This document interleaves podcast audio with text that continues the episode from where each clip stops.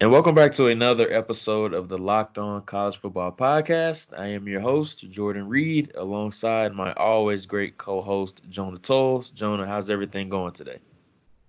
Man, everything's going great. Uh, we got another week of college football in the books, and now we're on the championship week, man.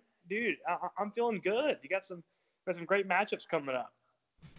And this is always one of my favorite weeks of the year just because there's so many implications. We saw it last last year with the SEC championship game, and there's going to be a lot of implications with this this year's SEC championship game as well. But that's something that we'll get into in the second segment of today's show. But just to give you guys a quick rundown of what we will be discussing today.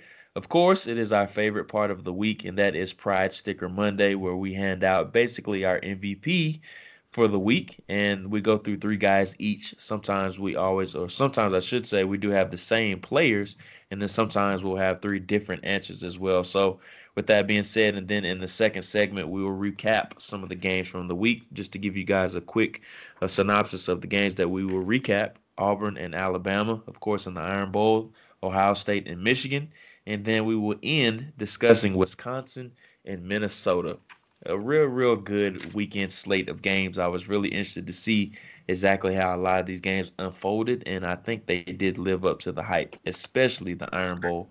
Uh, but that is what we will get into in the second half of today's show. But of course, it is Pride Sticker Monday, and of course, I want to let you go first. So, with that being said, who are you handing out your first prize sticker to?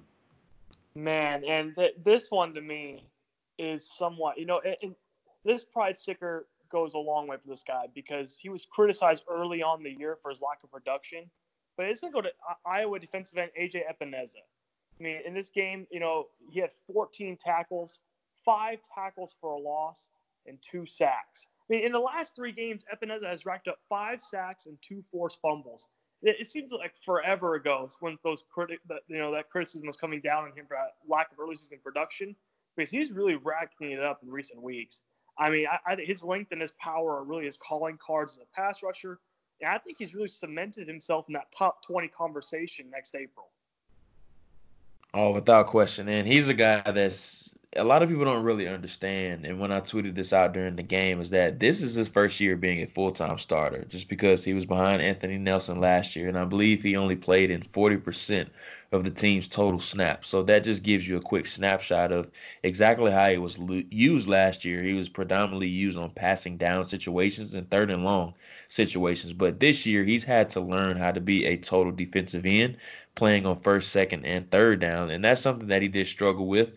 But his pressure numbers have always been high and that's something that I think gets a bit misconstrued and confused with his stock. It, it, it it's not the fact that he's been completely quiet this year up until the last three or four games or so. It's just that he hasn't been able to finish plays with sacks or tackles for loss. They've just been strictly pressure numbers. So he's had a really good year, but now he's getting those stats and he's filling up the stat book for the most part. But Epenesa, where are you at with him as far as the draft process? Would you be comfortable with taking him, let's say, in the top 12 or something like that? I think it depends on the scheme fit. I think that goes. I think that's pretty much the case for all these defensive ends. I mean, you got to see you know who fits where. So I think you, there's a ton of different archetypes in this class. I mean, if you're running a true three-four, then I think you're looking at a guy like K'Lavon Chaisson, or you know a Yetur Gross Matos, or one of these you know leaner, kind of more explosive, bendy pass rushers, more so than a guy like Epenesa. But if you're a true four-three, you know, you know, even front team looking for a strong set defensive end, Epenesa is right up your alley, man. This guy really does everything you would want with his length and his power, his ability to win at the point of attack in numerous ways. Uh, what, what, I love about his game is that I think he's more technically sound than he's given a lot of credit for. I think he's really ready for NFL snaps more so than a lot of these defensive end prospects coming out in this 2020 NFL draft class. So to me, it's going to come down to scheme fit. But man, Epenesa, I, would definitely be you know comfortable taking him in that top 12, 15 range if I was running a 4-3 defense. 110% agree with what you said. And DeForest Buckner has been one common comparison that I have thrown out about him. But one of my Twitter followers threw out a really good comparison I actually like better than the Buckner comp, and that's Cameron Jordan. And I think he compares very favorably to him. I think he's a little bit bigger than what Cam Jordan was coming out. But as far as being able to play along the interior and also out on the edge, I think they have a bunch of similar traits. And I think Epenesa isn't as quite as twitchy as Cam Jordan coming off of the edge But as far as what they provide as pass rushers and also run defenders, I think they are very similar. So I really like the Cam Jordan comp. Yeah, that's really interesting because Cam Jordan wins in a lot of the same ways. I, am not sure if he's as long as Epenesa is, but I think they win in similar ways, you know, coming out of college. So I really do like that comp as well because Jordan has a kind of versatility, you know, where he can, you know, kind of, he can two gap and early work, and then he can be a true defensive end pass rusher on on passing down. So I think Epenesa is kind of same similar kind of archetype of a pass rusher. So I like the comp as well. Absolutely. Epenesa definitely will be one guy that we will be discussing a lot leading up to the pre draft process, and he is an underclassman. So, and there are some rumors already swirling that he, along with Tristan Wirfs, may actually go back to school. So, that definitely will be something to track over the next few months. But moving on to my first pride sticker, and we both are just infatuated with this guy, and we were really surprised that he went back for his senior year, just because he probably would have been the first round selection if he did come out last year. And that's Derrick Brown. What he did against Alabama was just phenomenal, and you rarely see defensive tackles just completely be able to take over games. But that's exactly what he did in this game. He ended up with seven tackles and three and a half tackles for loss. And there were some times where Mac Jones really did get the ball off where he was where where he really was making those tackles, but he was able to get throws off and get some completions as a result. But he the way he was able to impact this game was just phenomenal. And I compared it to even though it was a different stage, the way he impacted this game, it was similar to Ndamukong Suh against Texas and also Marcell Dareus in the national championship in 2010 against Texas as well. Those probably were two of the best defensive tackle performances that I have ever seen from a prospect, and I think Derrick Brown's performance was very on par to both of those both of, those circumstances. He's a, he's an elite prospect, man. He he just is, and you know when my big board update comes out, he's going to be in my top five. There are not five better players in this 2020 NFL draft class better than Auburn defensive tackle Derrick Brown. They're just not. And, you know, I tweeted it out right after the game. If the Heisman Trophy is about the best player in college football, Derrick Brown deserves to be in New York for that ceremony. That, that, that, that's how dominant he's been. You talk about Ndamukong Suh. I haven't seen defensive tackle dominate college football like this since Suh came out of Nebraska. Uh, this guy has a complete skill set. He may not have the flashy explosiveness and bend like an Aaron Donald, something like that, but this guy is just, you just know he's going to be a productive pro. And then someone asked me the question: if you could pick like uh, like one slam dunk Hall of Famer from this draft class, I think I picked Derrick Brown. Man, I, I just don't see how this guy fails at the next level, and I see him having a huge upside as well, like like all pro kind of player. So I, I just don't see how this guy really misses. You you pick him over Chase Young? I, I, I, wouldn't do that. I, I, I think just the value of the edge rusher position yeah. kind of takes over at that point. But at the same time, man, I really think Derrick Brown's going to be an All Pro. this guy just does everything you want at the position, whether it is you know the two gap as a run defender or just get up you know one gap and go pass rusher. I'm all about Derrick Brown, man. You know, even though the Chase Young, with him being you know on the edge and that being more valuable position, Derrick Brown's still to me a top five guy. I, I just can't find five better players in this draft class better than him everything about his game is so mature from his personality and i was just watching his his post-game interview and just how calm he was and there was just like a million students surrounding him chanting his name but he just remained calm and everything that he was doing. In the game he actually remained calm as well and the way he's able to galvanize that defense and just the way everybody just follows his lead him and marlon davidson are very very very, very close in that defense. Uh, Marlon Davidson, a very talented defensive lineman for Auburn as well. Number three, he made a lot of impactful plays in the Iron Bowl as well. But Derrick Brown, just the way he was able to take over this game, and I would be shocked if he's not a top 10 selection. I think he's going to put up some freaky numbers at the combine as well. And I'm really hoping he does participate in the Senior Bowl. I'm really looking forward to talking to him down there and just seeing him practice just because I think he's one player like similar to what we saw from Montez Sweat last year that is just going to stamp his status as a first over or first round selection, I should say. Uh, just guys like that, you expect them to look different in an event like that, just because that's the type of demeanor that they're bringing to the table. They already have that label coming into the week of practices, and I think Derrick Brown is going to dominate the week in Mobile. And speaking of Senior Bowl guys who are going to dominate, I'm, I'm going to go to my next pride sticker, and that's Texas senior wide receiver Devin Duvernay. And we haven't talked about him a lot in this podcast, so I'm just I'm interested to get your thoughts on him. But this guy, you know, has been consistent throughout the year. You know, he's a transfer from Baylor. This guy is a true speed dude. Reminds me a lot of Mecole Hardman coming out of Georgia, who's now having a productive rookie year for the Kansas City Chiefs, the second round pick. And what he did Texas Tech, he eviscerated them all the game long. Six catches, 199 yards, and a touchdown. This guy, like I said, is a speed demon out of the slot. He can test you vertically, but he's also a very underrated route runner. I think he's more developed in that stage of the game, more so than Mecole Hardman was coming out of Georgia. And I think he's going to eviscerate cornerbacks at the Senior Bowl, considering a lot of the cornerbacks at the Senior Bowl, of these bigger, taller guys. And that kind of matches up with the bigger, taller receivers like Bryan Edwards, Collin Johnson, Antonio Gandy Golden, those guys that Jim Nagy has brought together. But Devin Duvernay is kind of like one of the exceptions to the wide receiver class there. And I think he's going to expose a lot of these corners for the lack of speed and hip fluidity. So expect Duvernay to have a huge opportunity to rise at the Senior Bowl.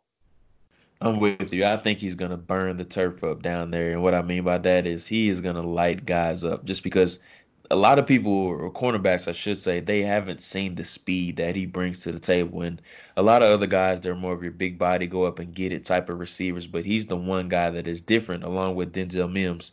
Those guys are just going to be moving at a different pace than what we see from some of the other guys in this wide receiver group. But I'm a big fan of Duvernay. I actually wrote down thick Brandin Cooks. That was my comparison for him, just because. That's a very good one. Just because he he's a lot of people don't realize. I believe he's around 210 pounds, and Brandin yep. Cooks is only around 185 pounds. So he weighs much more than what Cooks brings to the table.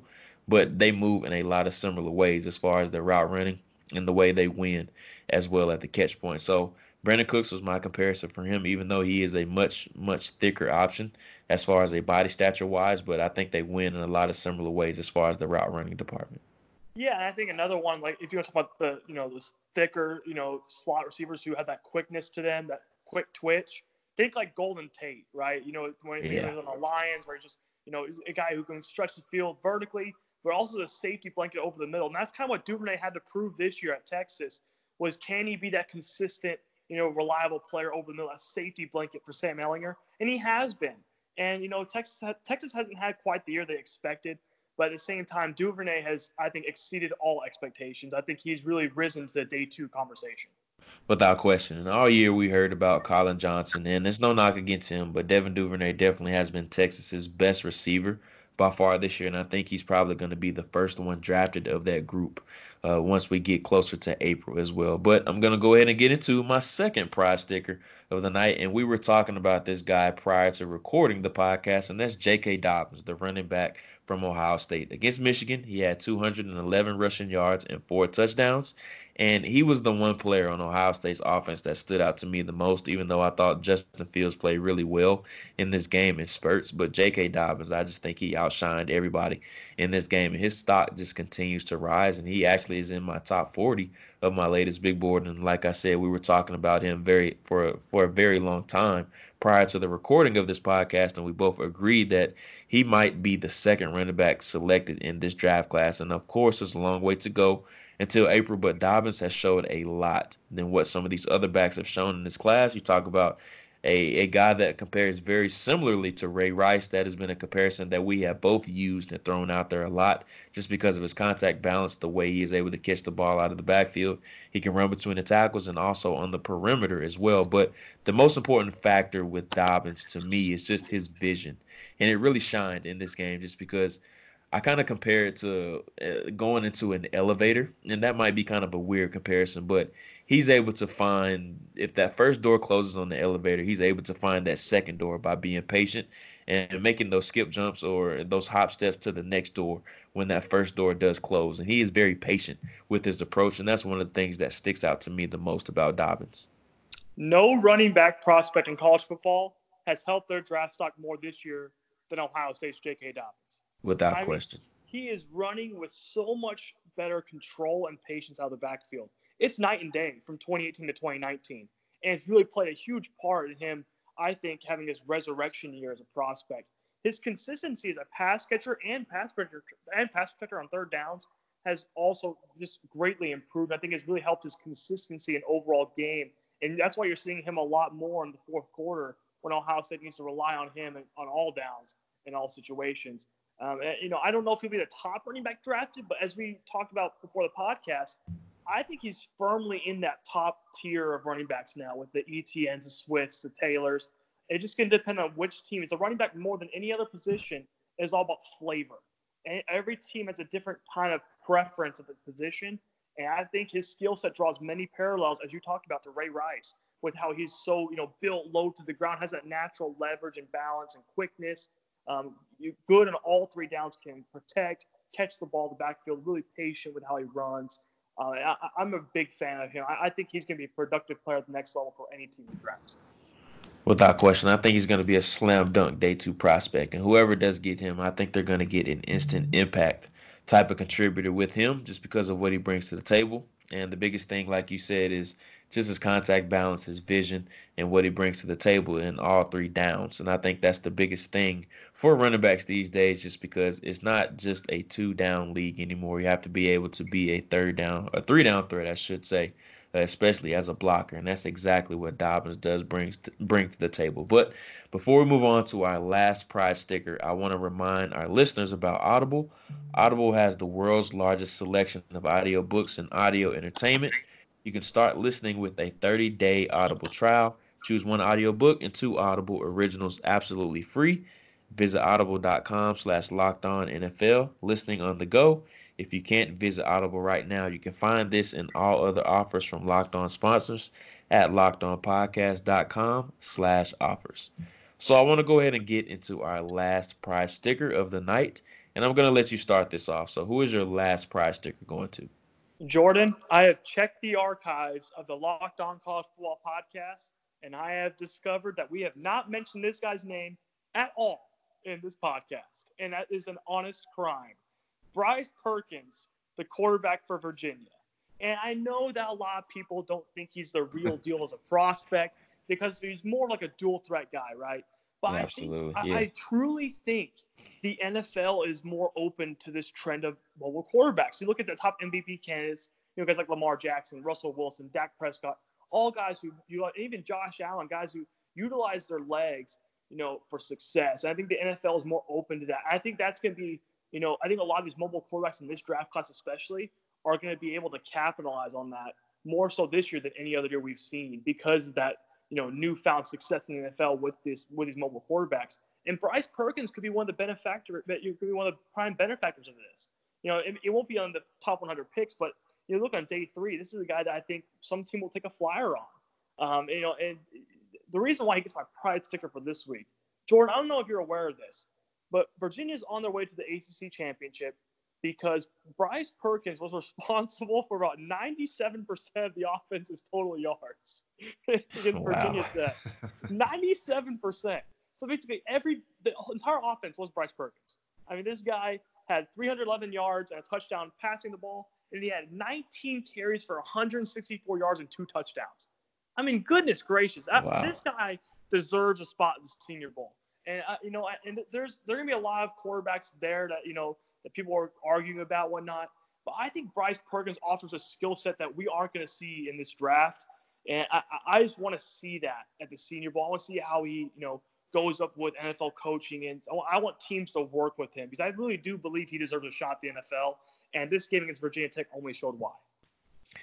I'm with you, and I was pleasantly surprised with him when I watched him during the summer. Now he has a bit of a funky release; it's a little bit longer than what you would primarily want.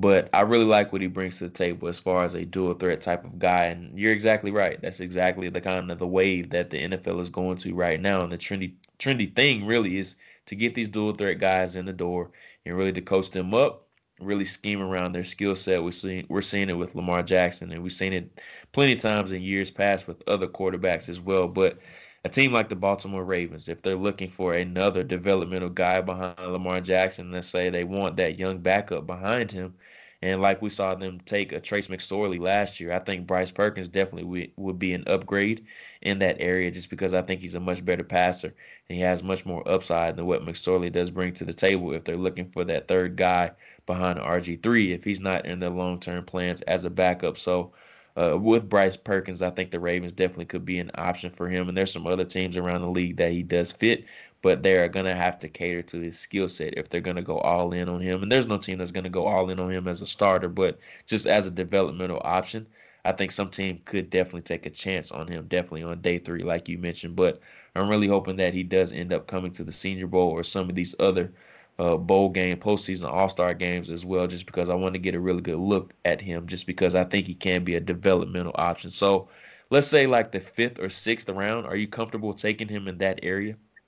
Yeah, I think it just depends, like I said, on the personnel, but I, I would absolutely. I mean, if you're looking for you know those day three quarterbacks, that's a lottery ticket, man. I, am of the mindset that you draft a quarterback every year, and Gardner Minshew is a perfect example of that. You draft him in the sixth, seventh round, and all of a sudden you've got a guy that you can potentially build around. You know, it's it, well, these are lottery ticket picks. And if I'm taking a quarterback on day three, I'm going for upside, and I'm banking on Bryce Perkins' dual threat, you know, value as a guy that I think can, you know, when you look when you look at the trend of today's league with the mobile quarterbacks, I think Bryce Perkins fits right there. I think you can build an offense around him. Obviously, I don't think you want to spend high capital on that. So I think there's a lot of risk with Bryce Perkins. I think as a passer, he's not as polished as we've seen these other mobile quarterbacks we kind of compare him to. But at the same time, I think if you're going for main upside in a lottery ticket, Bryce Perkins is that guy, man. I, I, I think I would rather take him over guys like Steven Montez, KJ Costellos. Those guys are those guys are kind of like you know they're your back quarterbacks at best. Bryce Perkins can develop into a starter. It just depends on you know how you cater his skill set to your offense. So I'm going in on Bryce Perkins on day three. If I'm a, if I'm a front office, I'm going in on Bryce Perkins. I'm with you, and it's definitely going to be interesting to see exactly where he does end up going. Just because I think he could be a day three guy, or somebody can get a steal with him as a undrafted free agent. I think that's really the range for him. I don't see him make getting into the day two discussion just because of how much of a developmental project he is in his current state. But day three, I definitely will be comfortable with taking him there fifth, sixth, or even seventh round. I think that's the target area for him. So we'll see what does happen with him, but keep an eye on the name Bryce Perkins. But moving on to my last prize sticker, and this guy has just been on a tear lately. So the last five games, this guy has had 35 catches for 831 yards and eight touchdowns. Last week against Texas A&M, he had seven catches for 197 yards and two touchdowns. He's already broken the school record for receiving touchdowns in a year, in a, sing- a single season, I should say. And that's Ja'Marr Chase, the wide receiver from LSU.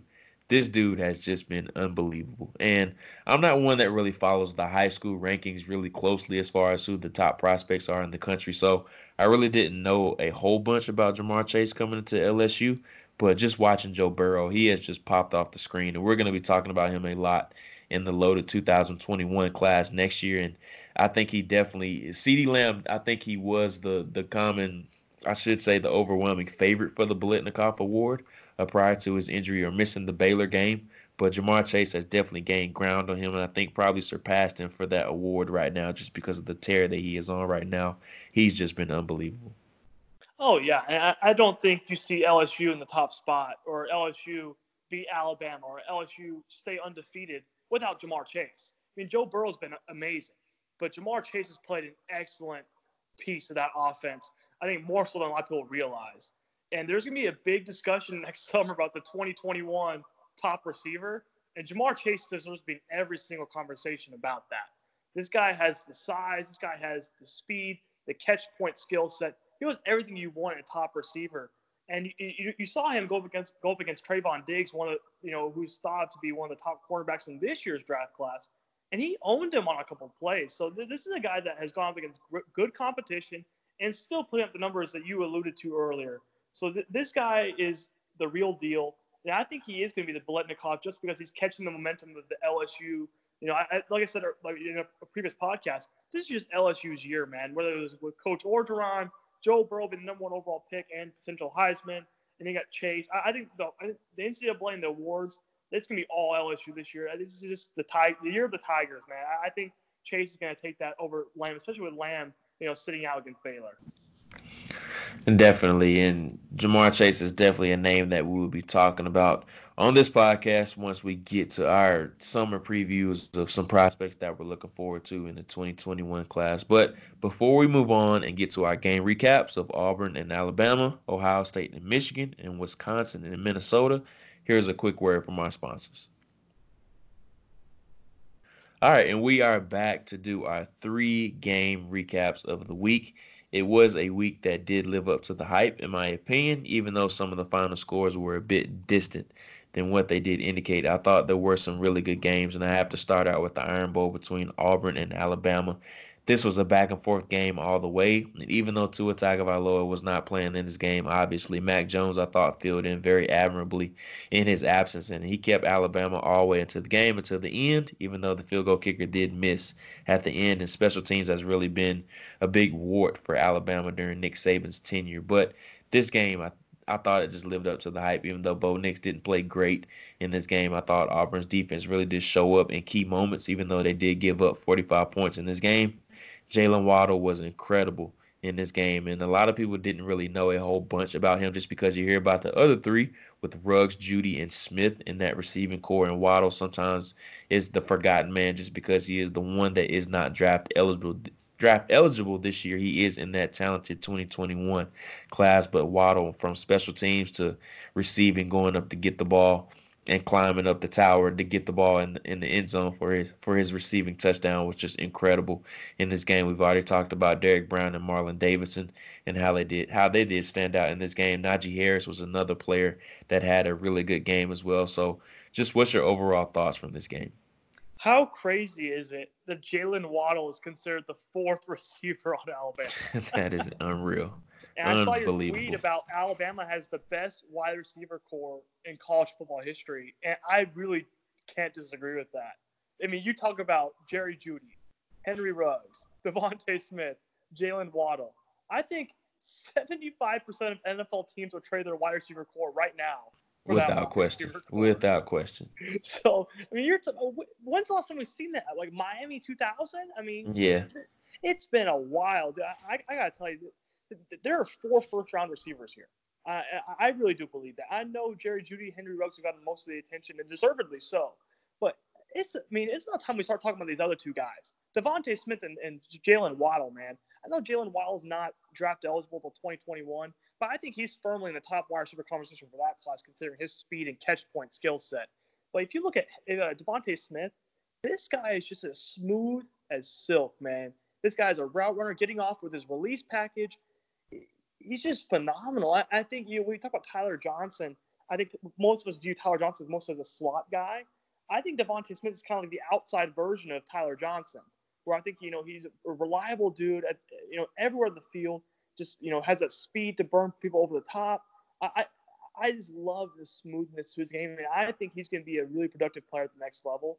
Um, I, am not going to throw out a comp there unless I'm you know really confident in that, but I, I know that this guy is just going to be a productive player at the next level. And I think some teams going to get a steal with him just because he's that third option, and I think that's going to shadow you know, how good he really is. It reminds me almost you know I don't, I don't want to compare him to like Michael Thomas because Michael Thomas, you know, was kind of the, the guy at Ohio State. But you know how Michael Thomas kind of fell to the second round and was kind of yeah. you know, forgotten about? That just seems to me that DeVonta Smith is. We know DeVonta Smith has put up big numbers against big competition all year long. But it seems like the focus is always on Jeudy and Ruggs. And even though like I have Jeudy and Ruggs over Smith, do not forget about Smith as a first round talent because he's going to end up probably going on day two but that's a first round wide receiver all day long, man. It would not surprise me if he ends up being the best pro out of all four of these oh, guys. Oh, absolutely. And I say I say that just because his trump card, he he's really not a master of anything, but his game is so well rounded that it translates so well just because he's such a good route runner. He's fantastic off the line of scrimmage as far as releases. He's strong at the catch point. Now he's not great after the catch, but he has enough speed in order to survive as far as creating after the catch. So he has a game that really translates well to the NFL. And I don't think he's ever going to be a wide receiver one, but as far as a high end wide receiver two, that can be a great complementary option to a dominant guy. I think he definitely can be that. So if I was a team, I would be fully comfortable with taking him within the top 40 picks without question, especially early in the second round. Like if I'm a team with multiple first round picks, uh, like Miami or somebody like that, if I'm trying to trade back and maybe get another extra second round pick, I think DeVonta Smith definitely would be an option for me within those top 40 picks. So, uh, just just where would you be comfortable with taking him? I would I wanted to ask you that. Oh, I'd be comfortable taking him in the first round. And, oh, wow. You know, I, and here's the thing with DeVonta Smith, man. I, I think there's a point to where we gotta stop underrating this guy because he just consistently puts out good tape over and over again.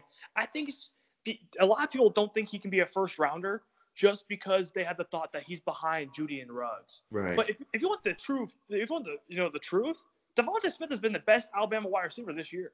Yeah, like, he really has. I mean, it, Jeudy has had some issues at the catch point. I mean, Ruggs, you know, this guy's getting separation, but he's not always getting the opportunities. So you can kind of make a case there. But DeVonta Smith has been the complete package for them, production wise and tape wise. The route runner and a finisher at the catch point. This guy's the best ball tracker of any receiver in college football. This guy just has a knack for just finding it and attacking it in the air and a sense of body control. The only player who's really had that kind of sense of body control I've seen out of college was AJ Green coming out of Georgia. I mean, this is a guy that I really do believe has an NFL starter skill set, and I'd be very much comfortable taking as, as my first round pick if he because I think he can play the X or the Z, and I think he can play the slot. This is route running and release package. I'm a big fan of him, and when my next big board comes out in two weeks, I'm gonna have uh, my top four wide receivers are gonna be the three Alabama guys and CeeDee Lamb. It should be that. and it's that. It's really that simple. I'd be comfortable taking him in top thirty, no question. I'm with you, and I'm a big fan of DeVonta Smith, and I think he's going to be a very high end wide receiver too, at the next level, just because I think he has some limitations that really keeps him from being a top option. I would like to see him gain gain a little bit more weight, just just so he can sustain. He does struggle uh, when when some guys get a bit handsy with him and run him to the sideline from time to time. But that's really being picky about his game. But I'm a huge fan of him, and it's going to be interesting to see exactly where he is selected uh, once we get closer to April on draft day. But just getting into our next game, that is Ohio State in Michigan. Ohio State has won eight straight games. Nothing has really changed in this game. I thought they completely dominated from start to finish even though Ohio State was down some players in this game. Shaun Wade was one notable guy that did not play in this game. We both know how big of a fan I am of him, but the, the Buckeyes still managed to win this game 56 to 27. Uh, we talked about J.K. Dobbins already and how fantastic he was in this game. Uh, Chase Young was relatively quiet in this game, even though he did have some almost sacks, and he got a lot of pressure on Shea Patterson towards the end when they did have to throw the ball and they were a lot of they were in a lot of passing down situations. But uh, Michigan has some players that played well in this game. I thought their receiving corps played well for the most part. Nico Collins was one guy that did stand out. Donovan Peoples Jones uh, stood out from time to time, but he did struggle once again with some drops, which has been the biggest thing that has hampered his draft stock for the most part. But the athleticism and the traits are there. And he's one guy I have talked about a lot that could end up being a first round selection just because of simply the traits. And NFL teams do love former five star players just because they feel like they can unlock that previous potential that they did show uh, coming out of high school. And then some of the traits that they did show uh, when he was at Michigan as well. So I'm interested to see where People Jones does go in this draft class. But also, we talked about um, Chase Young and also J.K. Dobbins, but we both have already gushed over Jeffrey Okudah and how well he played early on in this game. And I was really surprised to see how Michigan was testing him early on. And a lot of people on Twitter were kind of being ticky tacky with some of the clips that people were posting of him saying that it was pass interference. And yes, he did arrive early on some throws, but it, it was really bang bang to me. But the biggest thing that matters to me is just how well he showed in his technique and his patience and really making plays on the ball. And we both know that ball production was one of the bigger uh, issues brought about with him just because he hadn't recorded an interception coming into this year, but he has already recorded uh, three this season. So I want to get your thoughts on Okudah first, just because I know you are a huge cornerback guy, and we've touched briefly on him during our time together in this podcast. So what's your thought? Well, let me get the game thoughts first, and then we'll talk about Okudah. Yeah, and you know, and on Okudah, you know, whenever you slow down these plays with instant replay and these clips, if you slow it down to an extent, every play is pass interference. I mean, come on. I mean, it, it, I, I, get people are ticky tacky with a lot of stuff, and people have their opinions and stuff. But you have to understand that football is a bang bang sport, man, and there's always going to be contact on both sides. So let, us let's, not be super critical of that. I, I think you know there's there's a time and place for you know blatant pass interference and blatant holding, but none of that was visible on Okudah's plays. I mean, come on, Okudah did a great job pinching the sideline on one of those plays and he did a great job breaking on the ball on an inside slant. This is a guy that I think is the top cornerback in the 2020 NFL draft, the undisputed top cornerback in the draft. I think it's Jeffrey Okudah, and then there's a tier below. That's how good I think he is. I, I said before, I think he's a mix of Marshon Lattimore and Denzel Ward, Ohio State's last two first round corners. And I think when you look at those two guys, how, how they win, Marshon Lattimore a little bigger, Denzel Ward a little more quicker. So I, I think this is a, I think when you blend those things together with his speed, his ball skills, man, I think you're gonna have a Pro Bowl corner in your hands. I think he's a top six, seven player in this draft. I'm a big fan of Okudah, and we've talked about him pretty much very lengthy portions in this podcast, and we both love them. We're huge fans of them, and of all the cornerbacks that have came out of Ohio State the past few years, I think he could be the best of the bunch. That's how highly I think of him, and we both know that you think very highly of him as well, and you know your cornerback play, so. Uh, really agreeing on the prospect of the stature makes me feel good as well, just because you have a great eye for cornerbacks and you have a well respected mind for those guys as well. So Okudah definitely is a name to keep an eye on, but there were some other players uh, in this oh, game that, that I want to talk about as well, and I want to get your thoughts on as well. So, who were some other players that stood out in this game to you? you and you know, I'm going to shift gears here, and the player that stood out for the worst reasons. Ah, Mr. Metellus. Michigan safety Josh Metellus. And this is a guy who got a Senior Bowl invite about last month and I was thinking to myself, okay, this guy is more. I see this guy more as a box guy, guy who I don't really want thinking as much as I want him in the back end. I want him coming downhill as opposed to playing backwards. I think when he plays backwards, he gets in a lot of trouble. You saw that against Ohio State. He every uh, I saw this in the Slack chat in our TDN chat that every big play Ohio State had or every touchdown Ohio State had that wasn't that didn't involve J.K. Dobbins was had Josh Metellus' fingerprints all over. Without question. I mean, it, it seemed like every touchdown, every play that went in the end zone for Ohio State, it was because of a blown assignment Metellus had. And I, th- there's nothing worse you can have as a safety prospect or the safety in general than a slow mental trigger because you're the last line of defense. And if you can't react quick enough to get to your landmark as a safety with your range, then that you're a complete liability to the defense. And you know, I'm sad to say it, but that, that's exactly what Metellus was. He was an absolute liability for Michigan on Saturday. And you know, like I alluded to earlier, I want him playing where he thinks as little as possible. I want him just being a run and chase guy, you know, seek and destroy. I don't want him to read, react, key, diagnose. And when you can't do that, you're very limited. And I think that, you know, I think he could be a good special teams player because of his physicality. I think his ability to kind of run and tackle and whatnot. But I think, you know, if you're looking at him as a safety prospect, it's late day three, man. It, this guy just doesn't have the skill set to be a deep player in the back end. And this guy needs to play in the box to have success. And even then, his man coverage ability is very limited just because he's so stiff in his hips I, I just don't see a way where he sees NFL snaps anytime soon unless it's on special teams. Yeah, and this was one of the worst games that I've ever seen from a safety. And you can tell that he was just completely mentally checked out at the end of the game. If you go back and watch J.K. Dobbins' last touchdown, he wanted no parts of stopping him in the end zone. And he completely backpedaled backwards. And then when he had to turn and run, he just did not trigger towards J.K. Dobbins at all. It just was really disappointing to see, especially from a guy that has already that has already received a Senior Bowl invitation, and I think he's only going to continue to struggle in that department as well as we, you know, get to those practices in January as well. So.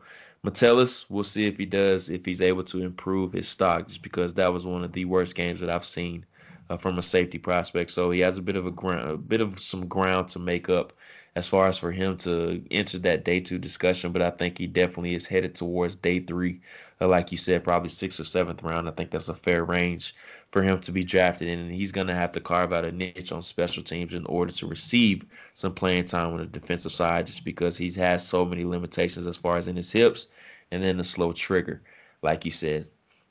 But did you have anything else to add to this game? Oh man, um, not really. I mean, uh, just one more thing on Metellus, man. It's just, you know, and, and I know a lot of people are going to say that, you know, they, they don't. I, we're not bashing these players, and a lot of this more so is setting the reality for things, right? I mean, what we we don't want to, you know, give players expectations that they can be a top 100 guy. I, I just don't think Metellus, unless he his tape has just been horrendous this year. To to be frank, I mean, this is a guy that hasn't you know played well in the back end, and he's really just been a complete liability for them in coverage all year. So unless he gets on special teams and really earns his way onto a roster on a you know on an active roster and be active on game days, I just don't see how he's going to be you know a productive, a productive player at the next level. I'm just not a fan, but I I, I don't want to give. I know he's got the Senior Bowl invite, and I know a lot of players, you know, a, a lot of people watch the highlights and whatnot and set unrealistic expectations for him. I'm just telling you, man, it, unless he, you know just somehow revamps his ability to read and react in the back end, which is not a, anything easy to teach, may I add. I just don't see how he's going to see NFL snaps on Sundays. Definitely, I'm right there with you as far as his status and then how he has to earn some type of playing time uh, on the next level. Just special teams is probably going to be his calling card for the most part in order to earn those reps. But before we move on to our final recap of Wisconsin and Minnesota, here is a word from our sponsors. All right, and we are back with our final recap. The matchup that was billed as one of the biggest games of the week, college game day, was in Minnesota for this matchup between Wisconsin and Minnesota. And the score was a bit indicative of what exactly happened in this game, even though it started out very close in the beginning. The Gophers took, or they jumped out to a 7 0 lead after a long touchdown to Rashod Bateman another strong candidate in this 2021 wide receiver class that we will get into during our summer sessions on this podcast. But just keeping it on brand with some of the prospects that did play well in this game as far as for the 2020 draft. I thought Kamal Martin, even though he did get hurt a bit early on, he did shine at points in this game. Also, Antoine Winfield Jr., I thought he played well in this game. Jonathan Taylor was his usual self in this game, even though he did have some minimal gains early on. He started to get those chunk plays later on as they started to wear down the Gophers defense. And I thought the Badgers really did impose their will after they went up. I believe it was 17 to 7 in this game and just completely changed after that point. And they just imposed their will on the Gophers and they just had nothing to answer. Just just the, the tone that the Badgers did bring to this game. And even though it was snowing, they really just I thought they stomped them in the second half and they just completely sucked the life out of them in the second half as well. So kudos to Wisconsin for just really dominating this game in the second half. But Jonathan Taylor, I thought he was the star of this game for the most part. Just what is your overall thoughts in this game and who were some players that stood out to you? Yeah, I want to highlight two Wisconsin Badgers here that had a great performance in this game and were the two key cogs of this victory. Um, the first guy is wide receiver Quintez Cephus. This guy, I think, was you know suspended early on. Um, some you know I, I don't know what uh, some off-field issues, but man, this guy he's on the field. He impresses each time I watch him, and he's not really the fastest guy. Not really you know doesn't really have this one trait that you see him really master uh, that really sticks out. But you, you his game just impresses you each time you watch him with his smoothness, his physicality. Number one whether it's after the catch or at the catch point. No one on the Gophers can really stop that in this game. And I think he had a huge game. I, am not sure if he's going to declare. I think he's a true junior. But this is a guy that I think when we talk about later on, this guy will be kind of a sleeper wide receiver to keep an eye on because of his physicality, his ability to kind of, I think, play the X or the Z. So it'll be really interesting to follow him going forward. But the other guy I want to mention is um, edge defender Zack Baun. Yes. He looked really good in this game. Yes. And this is a guy that, you know, I've been touting all year as a guy, hey, we got to start talking about him more because we've seen Wisconsin have a lot of these, you know, hybrid edge defenders in years past, notably TJ Watt, guys who kind of, you know, you know, on the gray area between linebacker, defensive end. Where do you play him? Do you play him off ball? Do you play him as a true, you know, hand in the dirt kind of guy? And, you know, Zack Baun, the senior bowl, is going to get a real opportunity to play both kind of you know you know where he you know plays a little bit off ball, a little bit in coverage, and, and, and as a pass rusher, and showing more versatility is only going to help him in Mobile, kind of like Haason Reddick did at Temple when he came out of Temple. So I, I think I think Zack Baun's a real threat to be a riser in this pre-draft cycle because I think he's going to test a lot better than people think, and his tape is really really good. And I, I think this is a guy that I think will end up being in the top 50, 60 and you, are gonna start. You're, gonna see a lot of comparisons with him and Josh Uche because they're kind of that hybrid, you know, defensive end linebacker kind of guy. But Baun, I, I can see the NFL valuing Baun a little higher just because of what he's done this year on tape, and I think his overall physical profile maybe a little more appealing than, than an undersized guy like Josh Uche and he's just really, really active. And that's something that you want to see, especially from linebackers. And they really experiment with him as far as being in that will linebacker role and also rushing off the edge as well. I think that's the primary role that they have used him in so far this year. But I think he could transition to that will linebacker role, and I think he could be just fine in that spot as well. So I'm really intrigued by him. I still want to do some more work on him. I've got about three games on him so far, but he really has popped and watching some other guys on that defense as well. So Zack Baun definitely is one guy that I have written down in my notes to get a little bit more work on just because I am very intrigued by him and he definitely could enter the day two discussions with some of the production and the traits that he has shown so far this year. Did you have anything else to add on Bond or this game? Yeah, and, and, you know, there's always that one guy who comes out of nowhere, and we see him just it was, it was like Haason Reddick, you know, yep. a couple years ago coming out of Temple, viewed mostly as a kind of top 100 kind of player, then rose all the way up into the you know consensus top 20 pick in mock drafts. So that, I, I could really see Zack. I'm not sure Zack Baun will rise that high, but I could see him rising to like top 40, top 50 even. This guy's tape is phenomenal, Jordan. This guy is putting numbers, you know, as both an off-ball defender you know, in coverage guy, you know, reading and reacting, but also the pass rusher, man. And it, it you know, you know, I love Genard Avery coming out of Memphis a couple years ago, and this is a guy that you know is almost like a longer, faster version of that, and I, a longer, more explosive version of that. Who I think is I incline more to seeing more of the pass rusher than Avery. I thought Avery more was an off-ball guy, but I think Baun really gives you a complete versatile package. And you know Wisconsin had the pass, the guys like T.J. Watt, guys who kind of been on that fine line of linebacker and edge rusher. And I think Baun is that next guy in the Wisconsin lineage of those kind of players. And that's the beauty of the draft process, just because there's guys who you never heard of coming into the year, and then they have these breakout seasons, and now they definitely are on your map.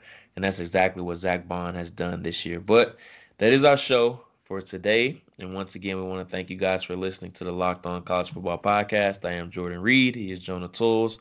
Make sure you subscribe to the podcast, leave a five star review. We will be back tomorrow discussing plenty of other topics as well. But once again, we want to thank you guys for listening to the podcast, and we will be returning tomorrow. Thank you.